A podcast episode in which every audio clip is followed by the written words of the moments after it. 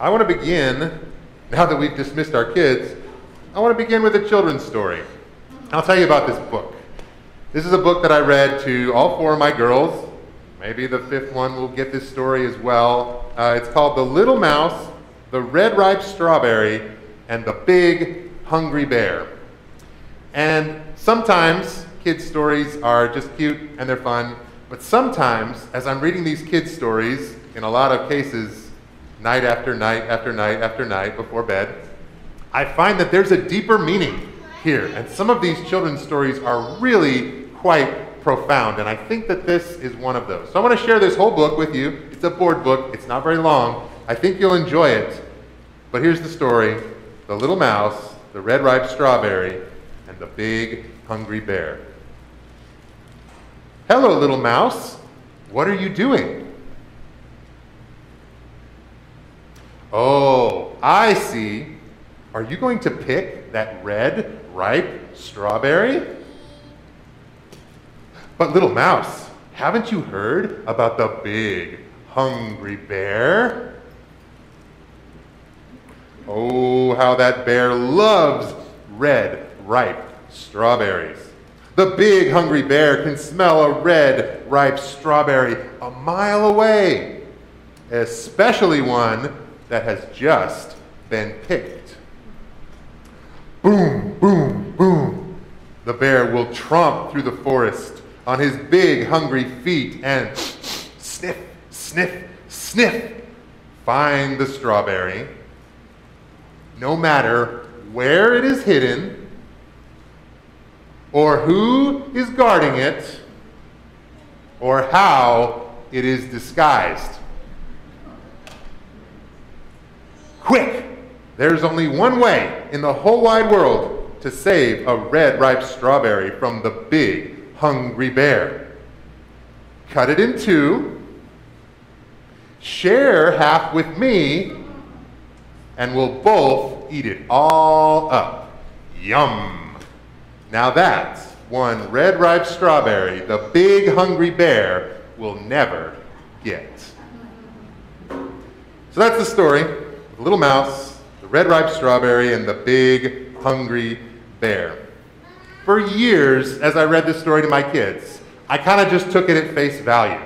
There's this mouse who finds a strawberry, and then the narrator is the mouse's friend. The narrator is trying to help out the mouse and say, Oh, but there's this bear, and he'll take your strawberry. So, what you need to do is cut it in half. We'll get rid of it before the bear gets here. And the mouse is so grateful. And I thought, Well, that's nice of the narrator, isn't it? He's helping out the little mouse. But I'm, I'm embarrassed to admit to you how long it took me to realize this. But eventually, I realized wait a minute the narrator is actually tricking the little mouse into giving up this red ripe strawberry that he has found. And the mouse has no idea because the mouse feels like he has outsmarted the big, hungry bear. But it turns out the whole story is a scam, and the narrator is not the mouse's friend after all.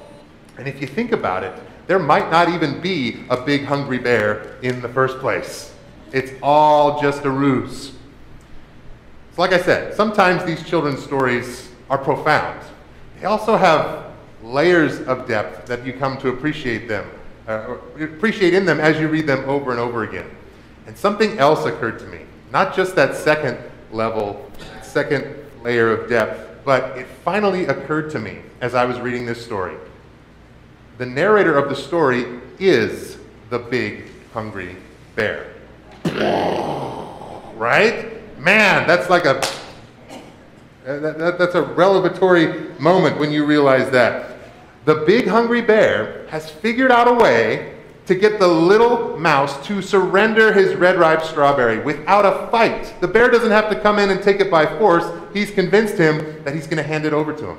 And think about the future. Whenever the mouse finds another strawberry, what's he going to do? The exact same thing, because now he has this fear of the big hungry bear. He's going to cut it in half and he's going to hand it right over. This big hungry bear is very clever. The big hungry bear in this story is a sneaky trickster. And what we're going to find in the section that we'll read in 1 Peter is that Peter tells us the devil is a sneaky trickster as well. The enemy of God prowls around like a roaring lion, seeking someone to devour. But there is good news and good hope for believers. That's what we are going to hear this morning. Once again, this is the, the same verses that we heard our kids present earlier, but it's in a different translation, so the wording is slightly different. 1 Peter chapter 5, starting in verse 6. Humble yourselves, therefore, under God's mighty hand, that he may lift you up in due time. Cast all your anxiety on him, because he cares for you. Be self controlled and alert. Your enemy, the devil, prowls around like a roaring lion, looking for someone to devour.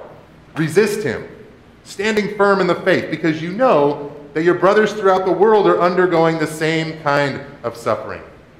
And the God of all grace, who called you to his eternal glory in Christ, after you've suffered a little while, will himself restore you and make you strong, firm, and steadfast. To him be the power forever and ever. Amen. That's good news. First Peter is not the first place in the Bible that acknowledges the devil's schemes. The devil, or Satan, as he's called in some places, the enemy, the adversary, or my favorite name is the thwarter. Everybody turn to somebody next to you and say, the thwarter. I don't think everybody said it, but uh, that's what the thwarter does. Tries to thwart the work of God, tries to disrupt the good things that God is trying to do in his world and in our lives. Here's just a quick overview of some of the schemes of the devil. These are some of the devil's common go to moves. Satan's devices include tempting us to sin, accusing us before God, and trying to get us to fear our standing before God. The devil opposes God's will in a, a multitude of ways, like in, in Acts, there's the, the sorcerer, uh, tries to turn the proconsul from belief in Christ, and just the, the devil is involved. His hand is in these different stories that we hear of people's faith being thwarted or confused. Confusing people's minds regarding the truth is one of the devil's schemes inciting acts of idolatry and magic, and even overtly dominating people to the point of demonization. We see this, these stories in the Gospels. The devil is prowling around like a roaring lion, just looking for someone to take down. But there is good news. This is not a hopeless venture. Jesus shows us that we are able to resist the temptations of the devil. Think back at the beginning of Jesus' ministry. He was tempted by Satan, and he wasn't falling for any of his tricks. And Jesus tells us, too, that God is more powerful than the devil. Scripture informs us of this. James 4 Resist the devil, and he will what? He will flee from you, he will run away. Resist the devil, come near to God, and he will come near to you. And in 1 Corinthians 10, Paul says that God will not tempt you beyond what you can bear, but he will give you a way out when you are tempted. This is good to know because once you know that there is a big hungry bear who is out there trying to trick you into giving him what he wants, you can develop a better defense strategy. Peter says, in the face of suffering and in light of the spiritual attacks that you will face as a Christian, that we are called to be self controlled and alert. So, how alert are you? That's a question that you should ask yourself as we're studying this passage. I want to do just a little demonstration. I asked Justin if he would come up here and uh, be a, my helper in this demonstration. Uh, this is, Justin, I want you to come up here, stand at the podium, and I want you to play a little game with me. Are you up for it? Does it seem like a trick? It probably is. Uh, Okay, I need you to stand there. I have this, this is an orange foam ball. We'll just kind of like face each other. Take one step back here. This is a little bit closer. See, he's doing everything that I ask. Isn't he, isn't he a good helper? So, uh, here's a game that we're going to play, but I'm not going to tell you the rules of the game. I have one point, you have zero. Let's bring the ball back. All right, come on. Oh, thanks, man. Here we go. Okay, stand there once again. Okay, I'll tell you some of the rules now this time. I'm, I'm going to count to three. Okay, ready? One, two, three. Two points to zero points. I am doing great at this game. Okay, you're starting to get the hang of it, right? I'll get you back. Okay, so you, you might know what's coming this time. So what are you going to do? How are you going to how are you going to get some of your points back? Ready? 3-0. Let's do this one more time. Justin, are you learning your lesson from this game? Okay. You know what's coming this time. Are you going to get hit in the face this time? I'm not going to count to three. I might tell you I'm counting to three, but you know what's going to happen because it's already. Okay, there's there we go. There's a defensive strategy that might work. But here comes. Okay, Justin didn't get hit in the face. That's one point. And now I have three points. You're starting to get it. You're starting to know what's coming.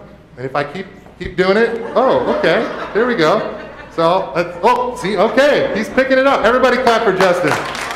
He did a fantastic job demonstrating what I was hoping to demonstrate, and that is we get tricked sometimes. We fall into traps, spiritual traps that are set for us. But if we are sober minded, if we are self controlled, and we are alert, we'll start to realize hey, I remember what he did before.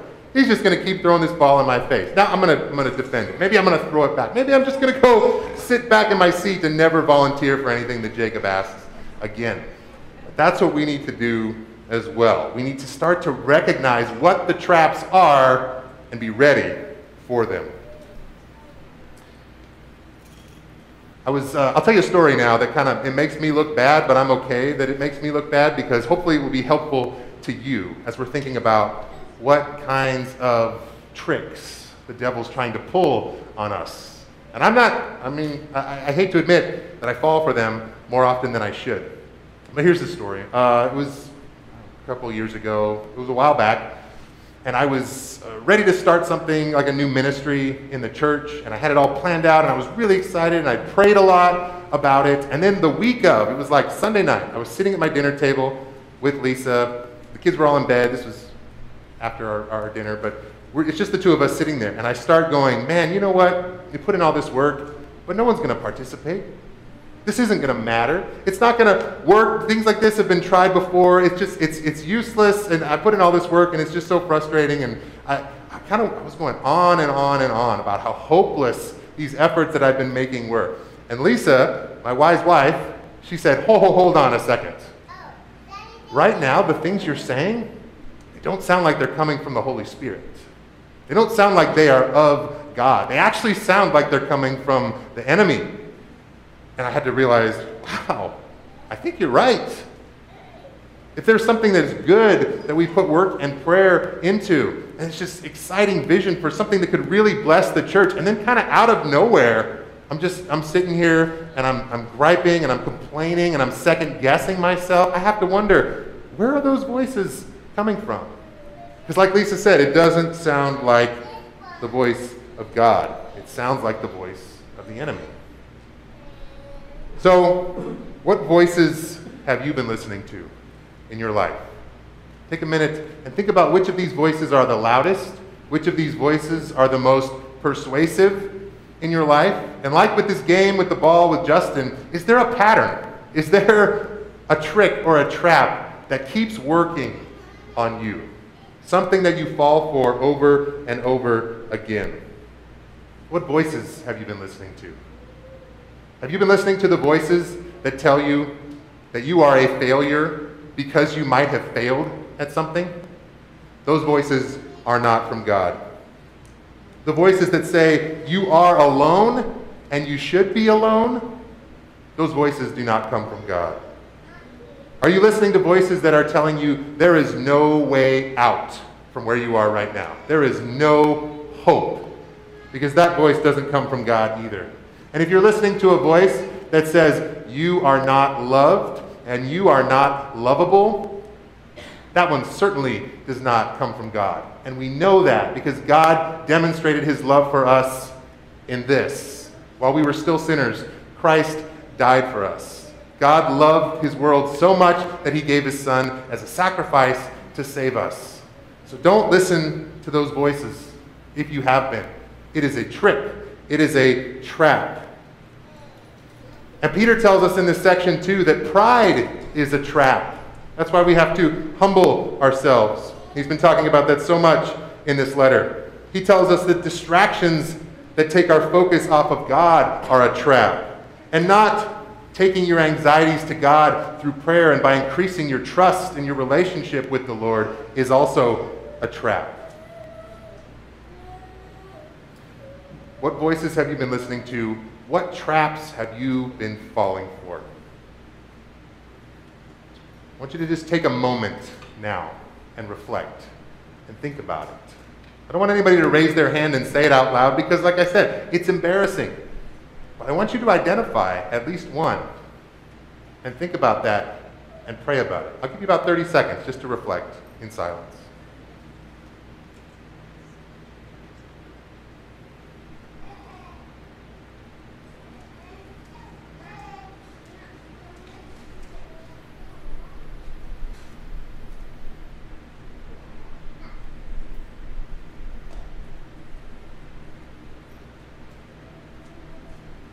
Lord, we lift up the things that you have revealed to us now.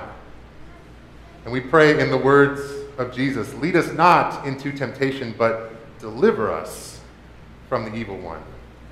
God, will you rescue us? Will you save us? Will you equip us and fortify us and help prepare us for future tricks and future traps? We ask this in the name of Jesus. Amen. So, being self controlled and alert will help you recognize the common traps of the enemy.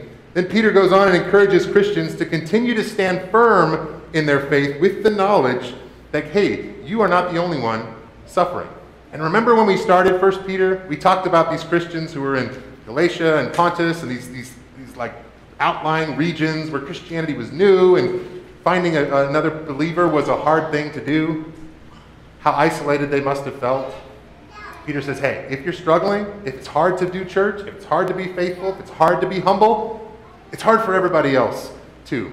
And if they heard that, I don't know if that would have been discouraging or encouraging. Because you might take it like this oh man, like Christianity is hard and I feel like I'm failing at it and I'm struggling. And then someone writes you a letter and says, like, oh, by the way, it's, it's kind of like struggling over there too. And you go, like, oh man, like what did I get myself into? I want to. I want to back a winner. I want something that's guaranteed. But now it sounds like it's having trouble taking off in all places.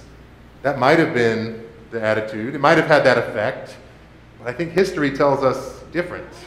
If you look at the times of growth in Christian history, it's often when it was the most marginalized and in the most likely situation to suffer this letter, this realization, and telling people, hey, other folks are struggling, other folks are suffering too, might have had a positive effect and made people realize, man, you know what? This is just tough soil. Maybe it's not just me, it's not just this church, it's not just this city, it's the whole world that is adjusting to this strange and curious new concept that Jesus Christ is the Messiah that we've been waiting for, that Jesus Christ is alive. And maybe this realization would have encouraged them because they come to this understanding that the devil is just in panic mode. Because Christ's victory over sin and death is still so fresh. So the devil is trying to pull out all the stops and trying to get one last strawberry before the whole thing is all over for him. That's encouraging. That makes me feel like I can sing victory in Jesus, even when I'm not experiencing it in the specific way and while it's not good that other people are suffering in similar ways, we don't ever want to hear that news if we can have the opposite news. We have to admit that it's a very welcome thing to find a buddy who understands the kind of suffering that we're going through. If you've lost a spouse or someone who is close to you, that's not great. And if you hear that somebody else has and they can relate to it, that's not great either. But it, it kind of is a beautiful thing when someone can connect with you on that level and say, here's what helped me. I'm here for you. I understand what you're going through. If you know somebody who has a medical condition that is totally out of your control, and you've been praying and you've been asking God and saying, Lord, we know exactly what we want to have happen, but we don't know how we're going to get there. It can be very encouraging and comforting for someone else to say, I was in that situation myself. And it turned out great. Or I was in that situation myself and it turned out terribly. Either way, it's valuable to connect and to know that we have similarities in our sufferings. So I don't know if it'll make you feel better if I share with you that the more ministers that I talk to these days, the more I'm hearing some of the same patterns, some of the same challenges, and some of the same struggles that we experience here in Livermore. For me, it kind of makes me breathe a little bit of a sigh of relief and go, whew, okay. It's just, it's just this year. It's just this environment that we're living in. It's our circumstances. Things are, are different and things are crazy right now. I have a friend in Texas who told me that he lost 50 people in their church because they didn't start meeting soon enough.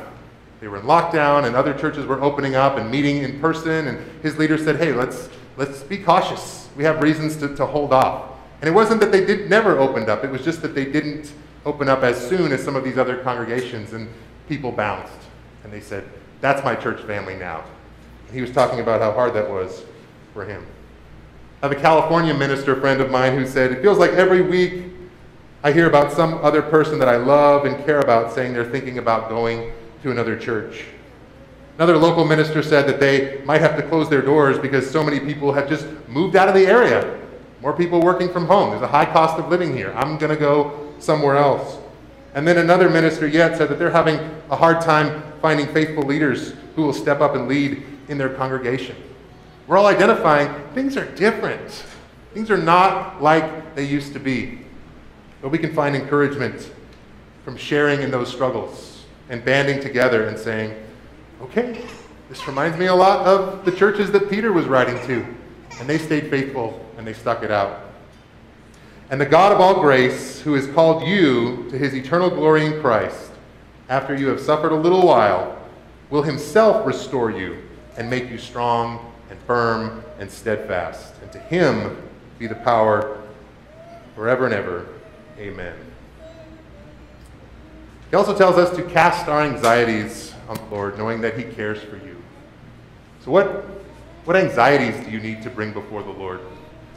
What anxieties have you been holding too tightly or too closely and not sharing with the people in your life who love you and not bringing them before the Lord in prayer?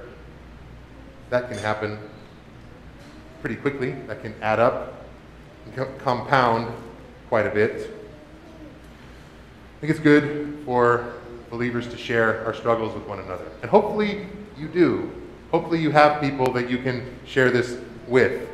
I think whether it's today or 10 years from today or 10 years ago, there are always reasons to lament. People go through losses, they go through life changes. We go through seasons of discomfort. And I say specifically, now's a great time to bring some of those laments out. And with that in mind, I want to let you know that in two weeks, our worship service is going to have a lament theme. On August 29th, we are going to have a lament service. We've had lament services here before, and that means we're still going to sing, we're still going to commune, we're still going to study the Word and be encouraged by our fellowship together. But we're going to take a page from Israel's history and we're going to say, man, they didn't just sing happy songs, everything's fine, because sometimes everything's not fine. Sometimes we need to be honest and bring our raw feelings, even if they're negative, before the Lord. And so on August 29th, our lament service is going to begin with songs of reflection. And it might be a little more somber than we're used to. In this lament service, you're also going to have an opportunity to share a personal lament we're going to guide you through the process of writing a lament, and then we'll have the opportunity for us to hear one another's laments. And it might get heavy, and it might get sad. But laments always move from a place of despair and confusion to a place of trust in God, a place of praise, saying, God, we know that you have this. Not a naivete that says everything will be fine, because that's not always true. Ultimately, we, we know our hope is in Christ and God's going to take care of everything. But just because we lament doesn't mean that things will get better next week or next year. Even in spite of that knowledge, we are going to say, Lord, I will trust you. I will stay with you. You are faithful, and I will continue to cling to you. That's what we're going to do. I wanted to give you a heads up because if you roll in and, like, hey, what's up, everybody? And then it's uh, dark and a little bit not what you were expecting, I wanted to give you that heads up. That's in two weeks. And then there's also a fellowship meal that's going to come after that. This is uh, depending on whether or not the climate allows it. But we are planning to do our lament service, and then part of that coming out together and coming into a place of trust and of celebration that Jesus is victorious. We're going to gather together around tables, and we're going to eat some hamburgers and hot dogs, and we're just going to be the body of Christ together because I think that will be very healing as well. So I want to give you guys a heads up about that. That's coming. And I wanted to encourage you. Uh, this sermon may seem like it's about the devil, but it's not. This sermon is about Jesus Christ, who is greater than all powers and all authorities, both in heaven and on earth. He's been given the name above all names, and he sits at the right hand of God, and he knows you, and he loves you, and he has sent his Holy Spirit to live in you, and that is great. that is you being alert and self controlled and equipped for what life will throw at you. Uh, that's pretty much all I got. Let me close out in prayer, and Brett's going to come and lead us in a victory song, and then Jeff will close us out by praying for members of this congregation. Lord God, you are you're the best. You're the greatest. You're the highest. Your name is holy. What we know about you is, is breathtaking. You are marvelous and you are beautiful, both in your creation and your grandeur, but also in your closeness and your love for us, the great care that you show to your children. God, we're thankful for that. We pray that we resist anybody or any force that will try to thwart that, that will try to get in the way of the good things that you want to do in restoring your creation, in restoring us in our relationship with you. Pray that you make us strong as a church and as individuals. Pray that you hear our prayers. We pray that we stay on our knees and pray for one another. We pray that we keep our eyes fixed on Jesus. I pray this in his name. Amen.